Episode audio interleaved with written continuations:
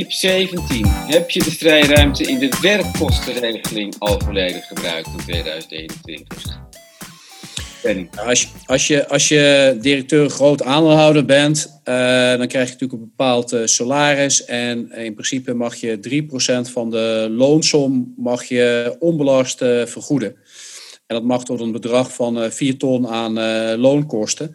Dus uh, aan het einde van het jaar is het sowieso zinvol om te kijken of je als directeur groot aandeelhouder dat volledig hebt benut. En zo niet, dan kan je dat percentage van 3% voor het einde van het jaar nog helemaal volmaken.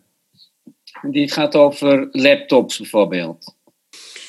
Uh, ja, je zou het ook gewoon zo kunnen, kunnen stellen. Kijk, de BV kan natuurlijk ook gewoon uh, een bedrag uh, overboeken naar, de, naar de directeur groot aandeelhouder als een soort van onbelaste onkostenvergoeding.